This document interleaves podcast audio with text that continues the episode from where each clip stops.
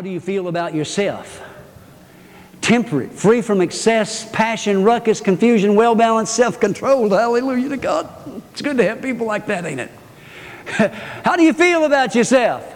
How do you, how do you handle things? You're sober, you're calm in judgment, you're clear in thinking, and your perspective. You don't overreact. Temperate. Are you temperate? Characteristic. Characteristics go to character, obviously. All right? What about this one? Are you prudent? What does prudent mean? It means that you have a humble but sound evaluation of your abilities and gifts and talents. There's two extremes to avoid here. One of them is, I'm the greatest. And you won't listen to anybody? Nobody can tell you anything. You know it all. Oh, no way. I know preachers like that, don't you? I also know lay people that way. I know deacons, I know teachers, I know I know just average pew sitters who know everything. Just ask them, they'll tell you what ought to be done, but they won't do anything. I'm the greatest. That's to be avoided. I am nothing. You talk to them, oh, I'm just nothing. I don't sing, I don't preach, I don't teach. And that's the fullest extent of their understanding of the New Testament. I don't do nothing. I'm a nothing, I'm a nothing, I'm a nothing, I'm a nothing. You are not. God don't make junk. You are something. Jesus died for you. You're valuable. You're worth something. And the cure is up there on the screen, and I didn't put it on the, uh, I didn't speak it out, so that's unfortunate, but write me and I'll tell you about it. How do you handle circumstances? Respectable. He uses the word respectable. He says leaders ought to be respectable. In 1 Timothy chapter 3 and verse number 2. Now the King James may say it a little bit differently.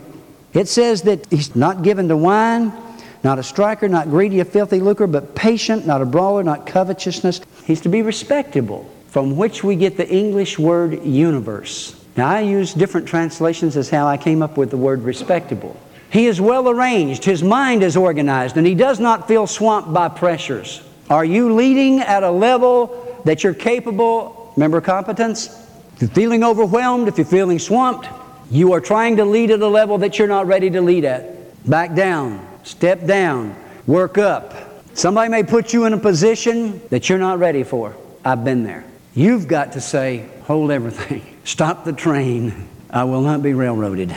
I'm getting off right here. How do leaders react to people? They are hospitable. They love strangers. They're not cold and aloof, but they are warm and friendly. How some people got into positions of leadership is foreign to me. I don't understand how they got there. They're the coldest, hard heartedest things I've ever seen. And I don't know, maybe they weren't that way when they first went into leadership. Maybe they got made that way by the pressures that, that come upon them in leadership. I don't know. But folks, I don't want to be that kind of leader. I don't want to grow up those kind of leaders. I want leaders to be warm and friendly, approachable.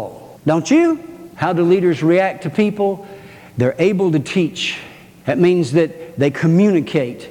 They present God's Word in an authoritative, objective, patient, and loving manner.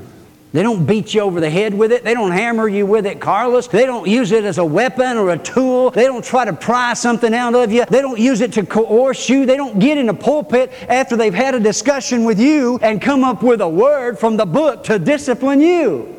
How many of you been there? It ain't no fun, is it? Tells you right then and there, I can't trust him. I'll not tell him anything else private. I've had people tell me that about pastors. I say, go talk to your pastor. I can't do that. Why? Because he'll get in the pulpit and preach about it. There you are. Do you think John and Paul would have received the revelations that they received if they had been blabbermouths? No. God knew that he could trust them. And Paul said, I have seen things that it's not lawful for me to utter. In other words, I'd love to tell you about this, but God said no. It's private. We got to be careful about this. You all know the bad habit that some people have. Now, I don't gossip, but let's pray for so and so. They really got a mess in that home. I guarantee you, whoever that is is not going to come to you again. Are you trustworthy? Either in your home or on the job or in the community or in the church. Are you able to teach? Are you trustworthy? Are you anointed? I'm a little bit off target there, but that's okay. Are you gentle? How do leaders respect or react to people? They're gentle. It's the opposite of quick tempered that we just talked about a little bit ago. And as I said, James and John were not nicknamed the sons of thunder because they were gentle in nature and kind. Before Pentecost, those dudes would take your head off. Right now, man. But after Pentecost, the Apostle John became the apostle of love. That's the transformation in the character as we allow the anointing and the Holy Spirit to work in us. We are gentle. We are not pugnacious. Some preachers are always looking for a fight. They got a chip on their shoulder.